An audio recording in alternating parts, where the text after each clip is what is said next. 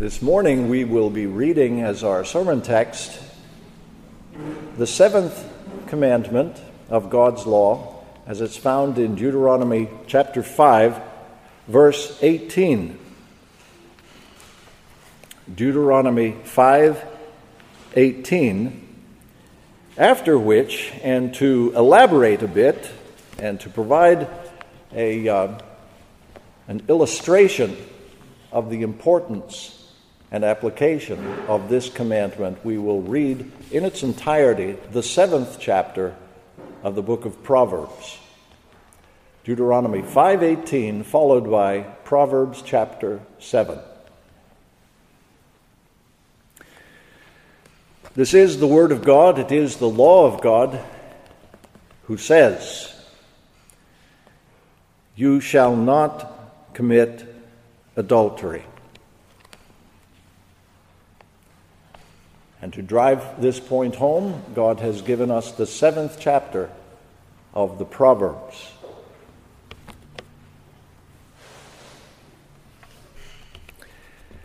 "My son, keep my words and treasure my commandments within you. Keep my commandments and live, and my teaching is the apple of your eye. Bind them on your fingers. Write them on the tablet of your heart. Say to wisdom, 'You are my sister,' and call understanding your intimate friend, that they may keep you from an adulteress, from the foreigner who flatters with her words. For at the window of my house I looked out through my lattice, and I saw among the naive and discerned among the youths a young man lacking sense,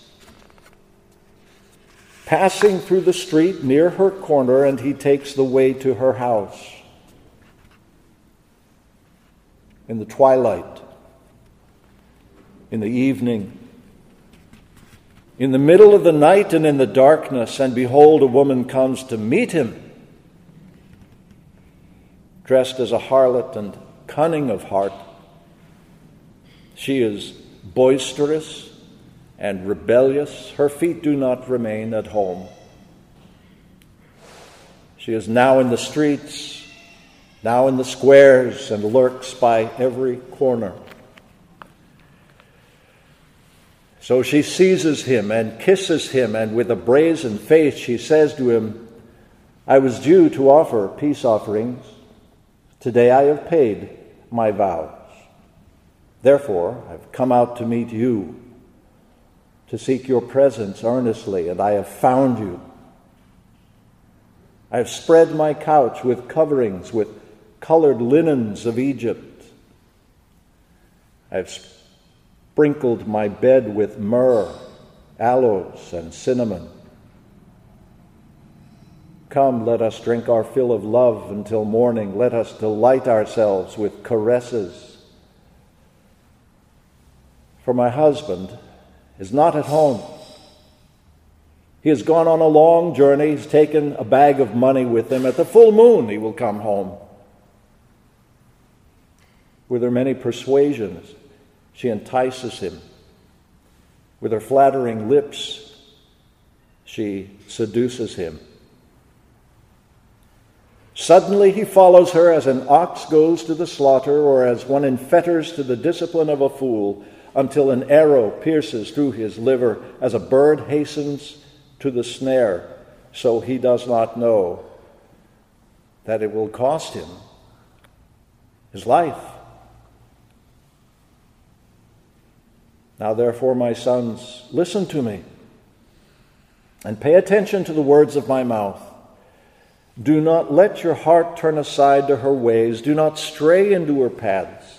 For many are the victims she is cast down, and numerous are all her slain. Her house is the way to Sheol, descending to the chambers of death." Let us pray. Heavenly Father, we know the waywardness of the human heart as children of Adam, as we all are. We pray that you, by the power of your Holy Spirit, would guide us in the way of truth, and we thank you so much for the instruction of your word by which you train us to be more like Christ. In his precious name we pray, with thanksgiving. Amen.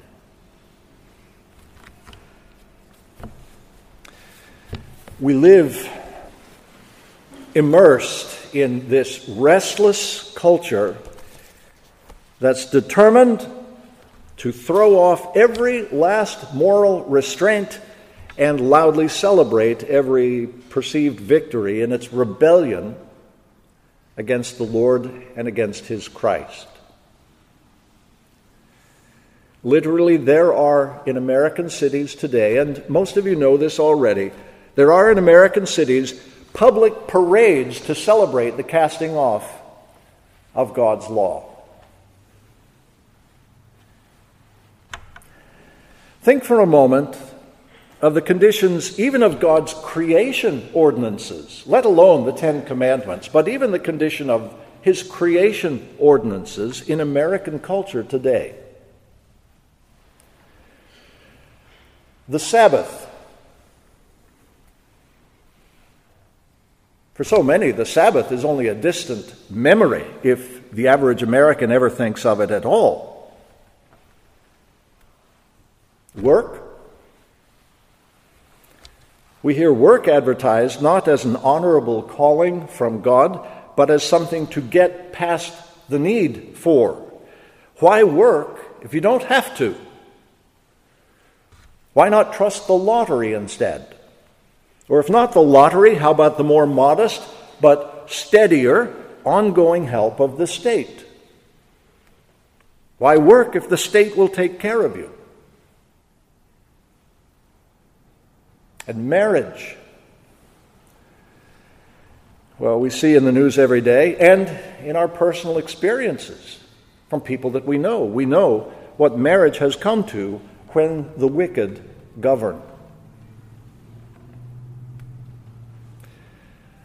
God has given his law to the church, certainly for his own glory, but also for our good. His law shines light upon our path.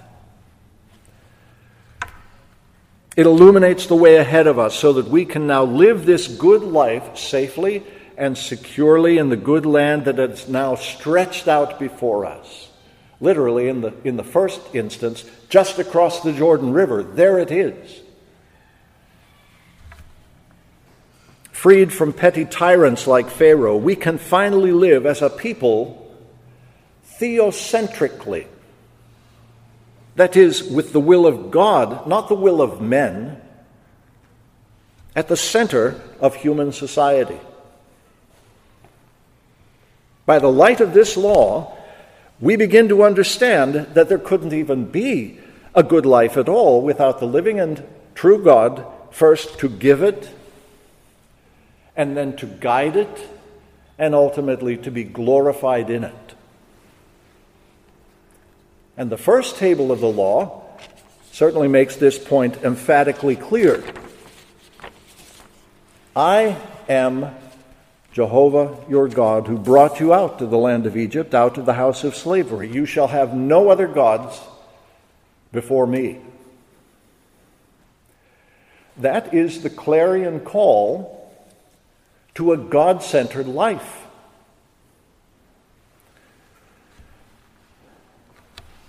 I can remember many years ago, as a supervisory army chaplain, hearing a chaplain candidate, a young lieutenant,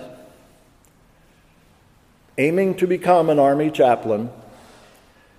He was preaching a message about getting God to do what you want him to do for you.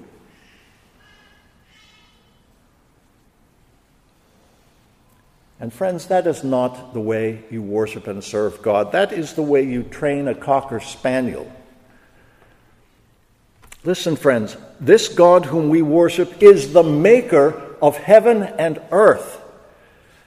He ruleth ever by his might, his eyes the nations try. Let not the proud rebellious ones exalt themselves on high. O all ye people, bless our God, aloud proclaim his praise, who holdeth fast our soul in life, our feet from sliding stays. He is not my domestic servant. He is not my personal genie. He's not my cocker spaniel.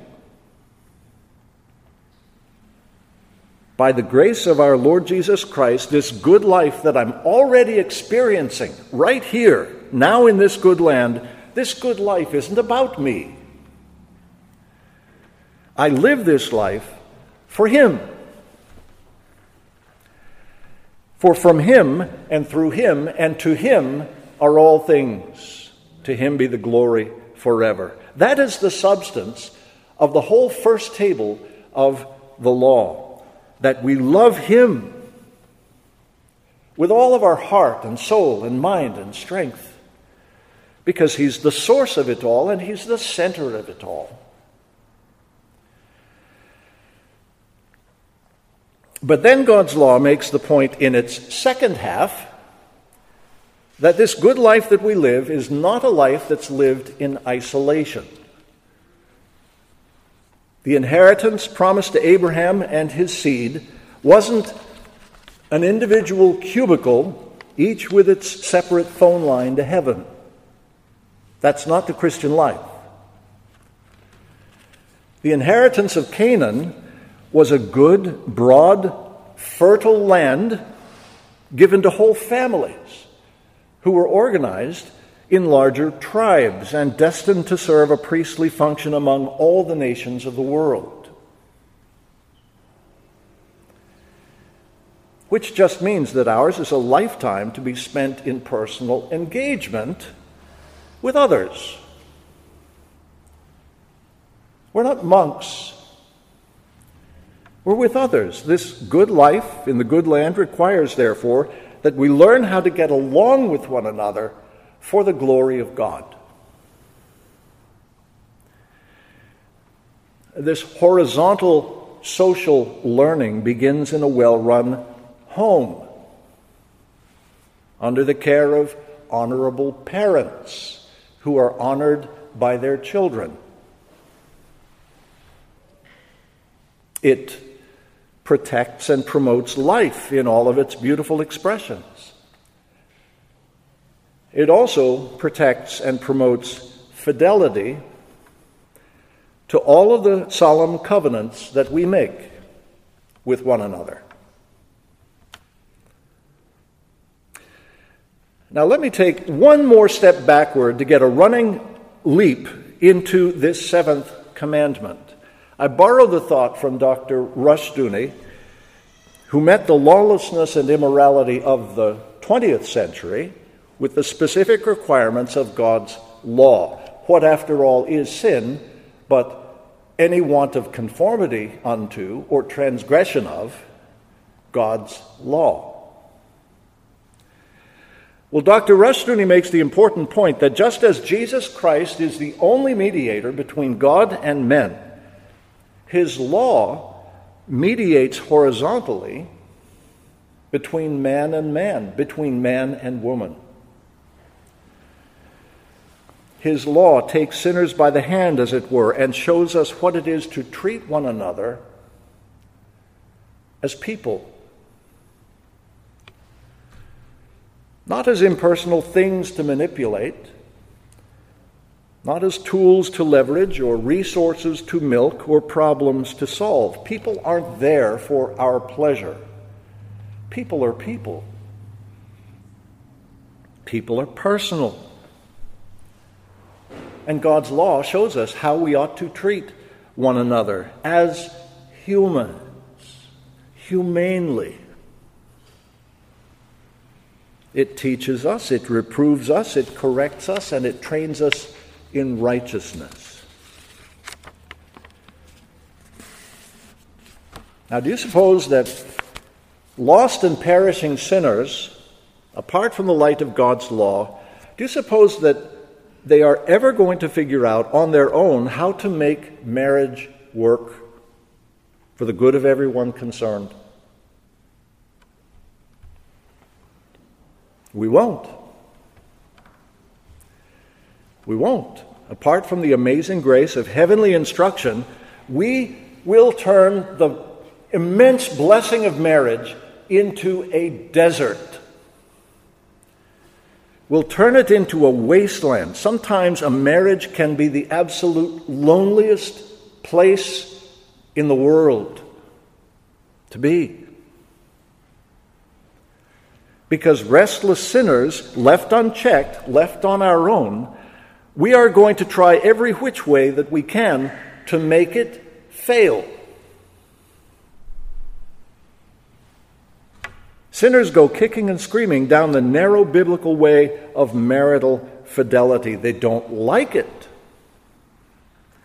They come up with every invention they can to try to improve on marriage.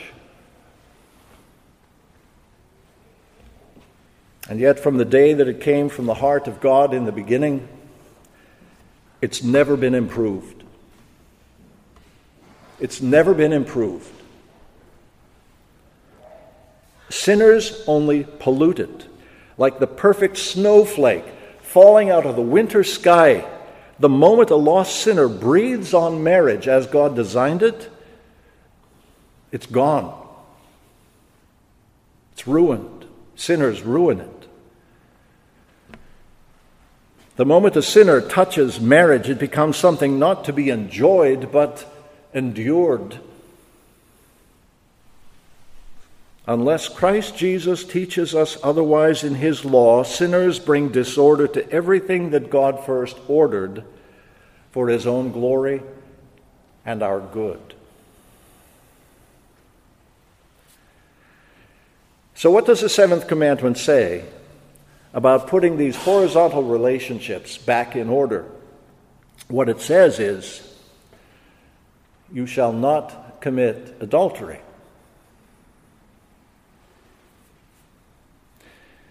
Now, as we saw last week, the bare negatives in God's law always imply a wonderfully full and satisfying positive. The prohibition sets forth a duty. And I haven't yet found a better explanation of both the duties required and the sins forbidden in this commandment than the answers found in our Westminster Larger Catechism. Over three and a half centuries have passed since the Westminster Assembly drafted these documents, and no one's ever spelled it out more pastorally, practically, and completely. What are the duties required in the seventh commandment? That's the question the Larger Catechism asks. What are the duties required in the seventh commandment? The answer? Listen carefully. The duties required in the seventh commandment are chastity in body, mind, affections, words, and behavior, and the preservation of it in ourselves and others, watchfulness over the eyes and all the senses, temperance, keeping of chaste company, modesty in apparel, marriage by those that have not the gift of continency, conjugal love and cohabitation, diligent labor in all our callings, shunning all occasions of uncleanness and resisting temptations thereunto. That's some pretty helpful instruction, isn't it? Because it's not shy about the matter, and it's not pie in the sky, and it's not all about days gone by. The fullness of the answer meets us where we live. It gets to the nuts and bolts machinery of this sin. It addresses all these sensory avenues by which the sin of adultery typically finds an entrance into the soul. Neither is the Catechism's treatment of the sins forbidden any less hard-hitting than the duties required, because negatives actually mean something. Prohibitions carry a weight all their own. You see, biblical purity, biblical purity doesn't play around the edges of sin. Sin is a whirlpool. Sin draws the sinner's attention inward toward the center of it, unless God intervenes to save, unless by the might and power of the Holy Spirit he overrules the weak sinner to energize him and turn him on his heel and march him resolutely away. Unless he does that, this sin draws them in who stick around to watch it from the fringes. Because none of us is as morally strong as we flatter ourselves to be. From being curious spectators at the edge of the action, we actually become part of the action until at the very center of the action we are drawn down and under and are gone, along with our Christian testimony. Isn't that the way sin works? Isn't that the point of the proverb? With her many persuasions, she entices him. With her flattering lips, she seduces him. She's working on him. She's wearing him down. But does that make him the innocent victim? The fact is, the fact is, she can't get anywhere with him unless he stays there to be worked on, unless he stays there to be worn down. He's at the edge of this whirlpool, thinking perhaps that he's strong enough to resist, thinking that he's above all this, thinking that he's going to go home that evening the same man he was when he left home. But what does the proverb go on to say? Suddenly, he follows her. As an ox goes to the slaughter, or as one in fetters to the discipline of a fool, until an arrow pierces through his liver, as a bird hastens to the snare, so he does not know it will cost him his life.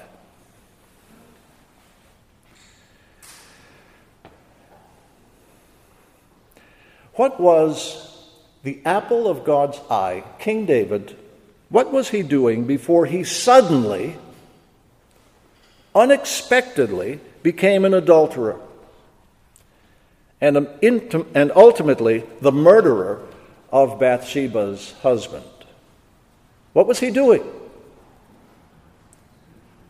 He was a spectator. He was an onlooker. The scripture says, now when evening came, David arose from his bed and walked around on the roof of the king's house. And from the roof he saw a woman bathing. And the woman was very beautiful in appearance. We read that, and of course we know the rest of the story, but we read that and we just want to shout out to the page before us, for God's sake, David, turn around, shut your eyes. For your kingdom's sake, for your family's sake. But of course, he didn't close his eyes. We want to say, turn around, go inside, forget about it. But he didn't turn. He didn't go inside. He certainly didn't forget. He didn't resolve, as he might well have resolved, to just pack his bags and join his army in the field where he should have been. If only he had.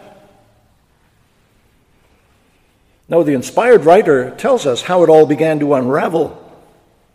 First, David himself, and then his family, and finally his kingdom.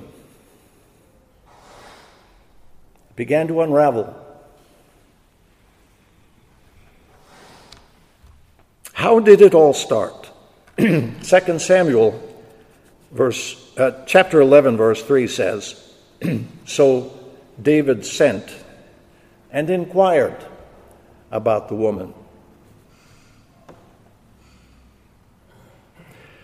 Adultery begins, you see, with the sinful inclination native to the fallen human nature, the fallen human heart, mine and yours. That's the inclination that you and I have to learn to mortify with God's help. That inclination we need to learn to put to death. Because if we don't, then the seeds of adultery are sown with the presentation of this unexpected opportunity. And then they germinate with that look that lingers a little too long. They grow in habits that hook and hold us. Ask King David how it starts and how it takes hold. So the Catechism goes on to ask, what are the sins forbidden in the seventh commandment? The answer? Again, they're worth careful listening and careful reading when you have the opportunity. The sins forbidden in the seventh commandment, besides the neglect of the duties required, are adultery, fornication, rape, incest, sodomy, and all unnatural lusts, all unclean imaginations, thoughts, purposes, and affections, all corrupt or filthy communications, or listening thereunto, wanton looks, impudent or light behavior, immodest apparel, prohibiting of lawful and dispensing with unlawful marriages, allowing, tolerating, or keeping of stews, which was a seventeenth century term for brothels, actual or the internet variety, and resorting to them,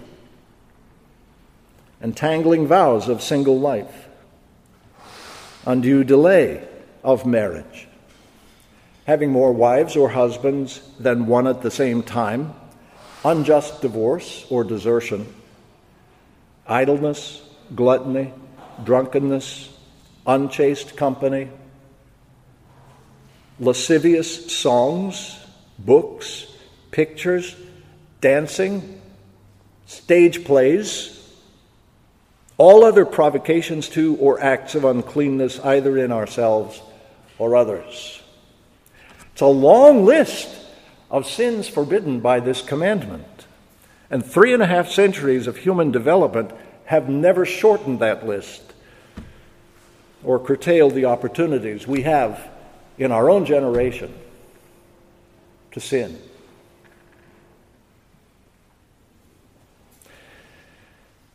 Now, it might be worth recalling every so often just where Israel was, geographically and historically, as Moses was preaching this law to them. They're a nation of probably two million or more, spread across the plains of Moab, east of the Jordan River. They're ready to enter the land of Canaan from east to west. So we know a little bit about Israel and how they got there. Let's take a moment to consider the character of those nations across the river, the nations that oppose them. Because to know them is to know why Moses has to drive this law home to the young nation that's about to encounter them. There are at least seven nations there across the Jordan River in Canaan to the west. There are seven nations, not all that unlike our own nation. Nation steeped in the idolatry of Moloch, which is to say, statism, the religion of political power. Nation steeped in the idolatry of Baal and Ishtar his female consort, representing together both sexuality and prosperity. Men and women worshipped these idols in the manner befitting the particular grotesqueness of that idol's character. To the iron state was offered the firstborn child on the red-hot open arms of the idol Moloch. I leave the worship practices of Baal and Ishtar buried discreetly in that long list of the Catechism's prohibitions. But Israel certainly knew about them. After all, just over yonder lay Baal Peor, where this very generation of Israelites had fallen into the idolatry and sexual license of Moab. According to God's law, the earth simply has no place for these people. No place. There is no place on earth for people who lead God's little ones into sin. So he imposes that holy destruction that becomes such a stumbling block to modern critics of the ban, the harem, or the ban. The critics pose the question, how can a good and just God put whole cities under the ban of total annihilation?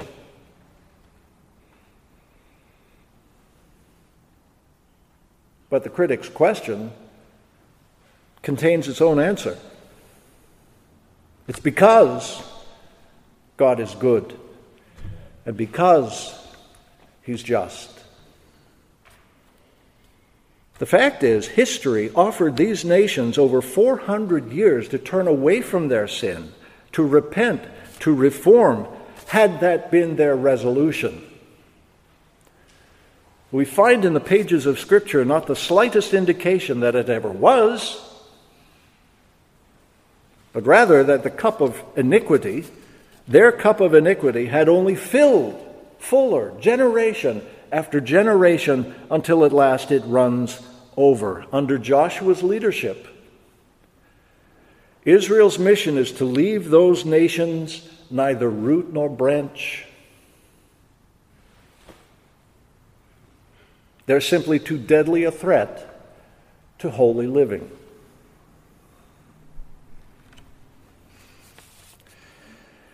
Against the strong current of Canaanite culture, far too much of which remained and was left intact, against that influence, and because of that influence largely, Israel fell. In fact, again and again, she fell. She kept on falling. The moral weight of the commandment, "You shall not commit adultery," was simply beyond her national strength and natural strength to resist. Her character as a nation was no match for the abundant opportunities to sin and the strong pull of this particular sin. Beginning at Baal Peor, even before she crossed the river, Israel started out the conquest very, very badly. Then she went from bad to worse under the rule of the judges. Even the best days of the Davidic monarchy were lived under the cloud of royal adultery, polygamy, incest, intrigue, and the general deterioration of marriage and the family. The Babylonian exile only expanded the opportunities for compromise with the lost world and its standards.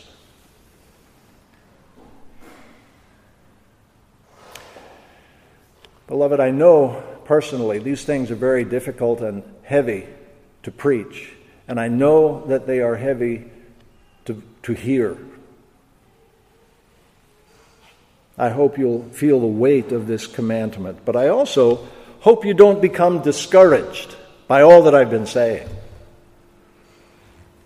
Let's remember that through these dark clouds of biblical history, a history that paints our human character exactly as it is, here and there shines a God-given ray of marital faithfulness and hope. Here and there, you'll find an Isaac sporting with his wife Rebecca, and no other. Here and there, you'll find a Boaz treating Ruth with discretion and honor. Here and there in the Proverbs, you'll discover sound guidance on just this issue. Here and there, you'll find encouraging glimpses of how this holy ordinance of marriage was meant to be. But don't stop there in the Old Testament either, because when the Old Testament closes and the new one opens, it opens with a genealogy that testifies not to the moral perfections of a family line that got everything right, but testifying to the superintending faithfulness of the God of all grace. God who, even from the likes of a wavering Abraham, an incestuous Judah and Tamar, a harlot Rahab, an adulterer, David, and Solomon, born by her who had been the wife of Uriah. It's all there in the opening words of Matthew's Gospel. These are the frail men and women that God chose to build his kingdom.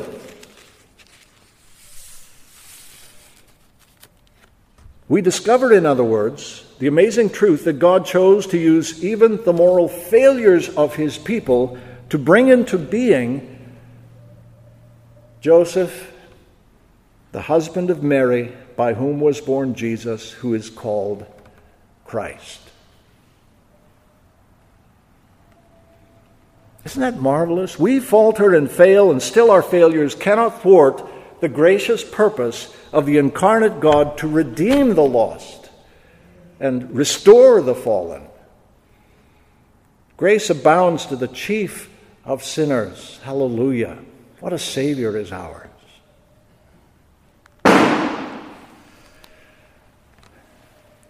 But I'd lose the opportunity if I don't close with a few practical notes on how to guard the sweet exclusiveness of your own marriage. Judah, Tamar, and even King David may have been providential links in the long history of redemption, but they don't offer much to us in the way of positive instruction. So how, by the grace of God, do we keep this commandment? How do we guard that precious home, your home, from which springs not only so much of your own happiness, but also the church's next generation? How do we guard it? First of all, by the mercies of Christ, I implore you, beloved, to start early.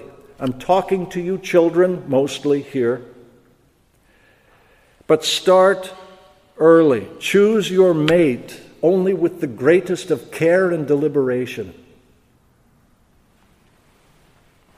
Marriage, after all, is two people pulling together, sharing a common yoke in life. It's a shared yoke. It doesn't chafe against your neck now because you're not wearing it now, children and young people.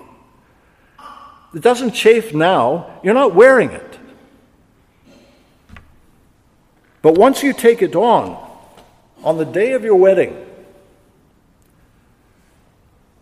this yoke doesn't come off without the greatest difficulty and the worst heartache that you can imagine, and tears that seem sometimes like they are never going to end. Start early. You don't want that for yourself. So take a hard look at this common yoke of marriage now, while you can still look at that yoke from every angle. Will the two of you both be pulling in the same direction at the beginning? Five years from now? twenty-five years from now? forty-five years from now? Will you be pulling in the same direction? Will you spiritually be pulling in the same direction? How about socially? Sexually? Financially? Are your goals in life the same? Are your interests similar? Are your appetites similar? And then do these calculations that you're doing today, do these calculations allow room for both of you to change and develop and grow over the span of a lifetime? Because I hate to break it to you, but young men aren't always going to be as charming and clever as they are today. And you young ladies aren't always going to be so irresistible as you are today. And days will come when neither one of you is going to particularly like the company of the other. Be ready for it. Make allowances for it.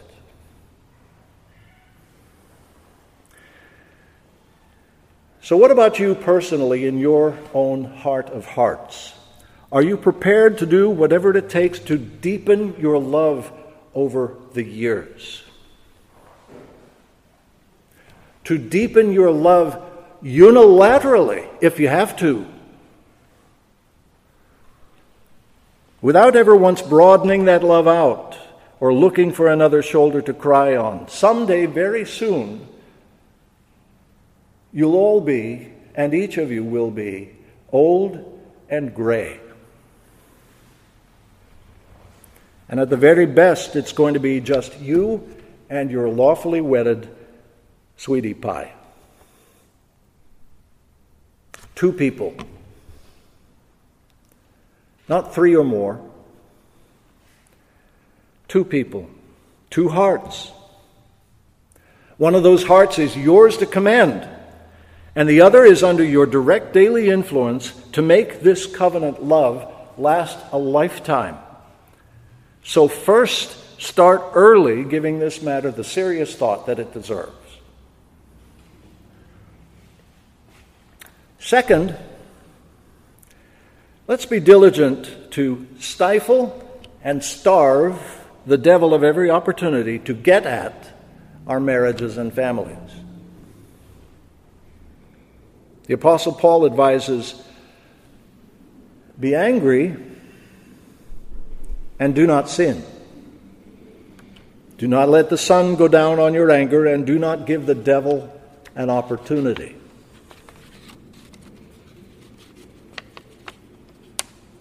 It's helpful to reflect on what that means and what it implies. Don't professing Christians sometimes unwittingly invite the devil into our homes? Don't let him in. It may be through the door of the internet or the T V. It may be through the window of unresolved anger. It may be down the chimney of neglected marital duty. King David, is your rooftop patio the place you need to be right now?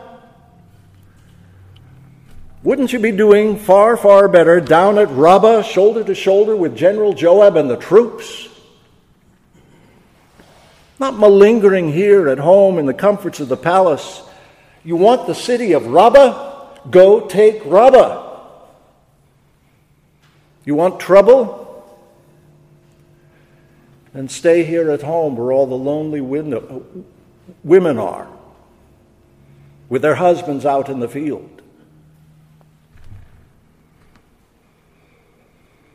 Beloved, shut tight every door of opportunity to sin. Seductions work over time. And not all of them are on the internet and T V. Some factors undermining marriage seem to be so innocent. And in a way, they are innocent, per se. There's nothing wrong with them, per se. But over time, they can wear a man or a woman down. These aren't things that trigger lust, necessarily. They may simply trigger a gradual sense of neglect.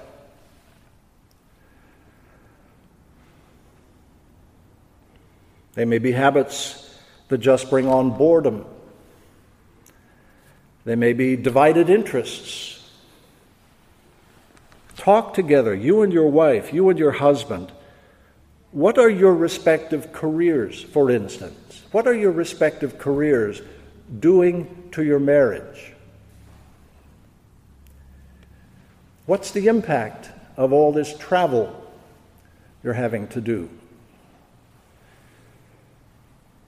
All this time away from one another, what sorts of things are you feeding your soul? I'm certainly not suggesting an inquisition.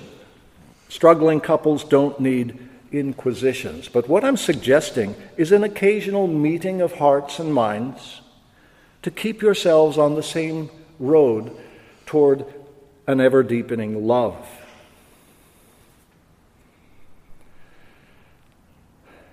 Finally, let us as husbands and wives learn to spend ourselves on one another within the home. I could have said, let's learn to invest ourselves in one another. But investment impl- implies a personal return on the investment. And this isn't about what you can get back. It's about loving one another lavishly within the bonds of marriage. The strange discovery of husbands and wives who try it is that if you hold nothing back, if you hold nothing back, there always seems to be more to give. It's the oil that never runs out. This covenant of marriage, spent lavishly on one another, enjoyed deeply with one another, is the costly nard that together we pour out on the feet of Jesus. And the whole house is filled with its fragrance. Let us pray.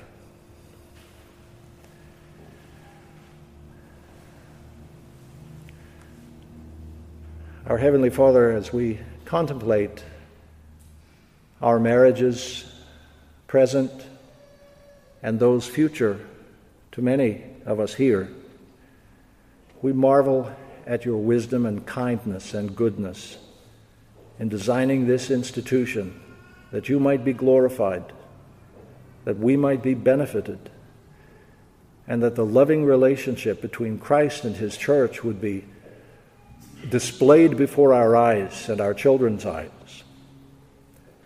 We ask, O Lord, that you would keep us in your grace, that you would watch over us and protect our homes for the sake of Jesus Christ, our Savior and Lord. In his name we pray. Amen.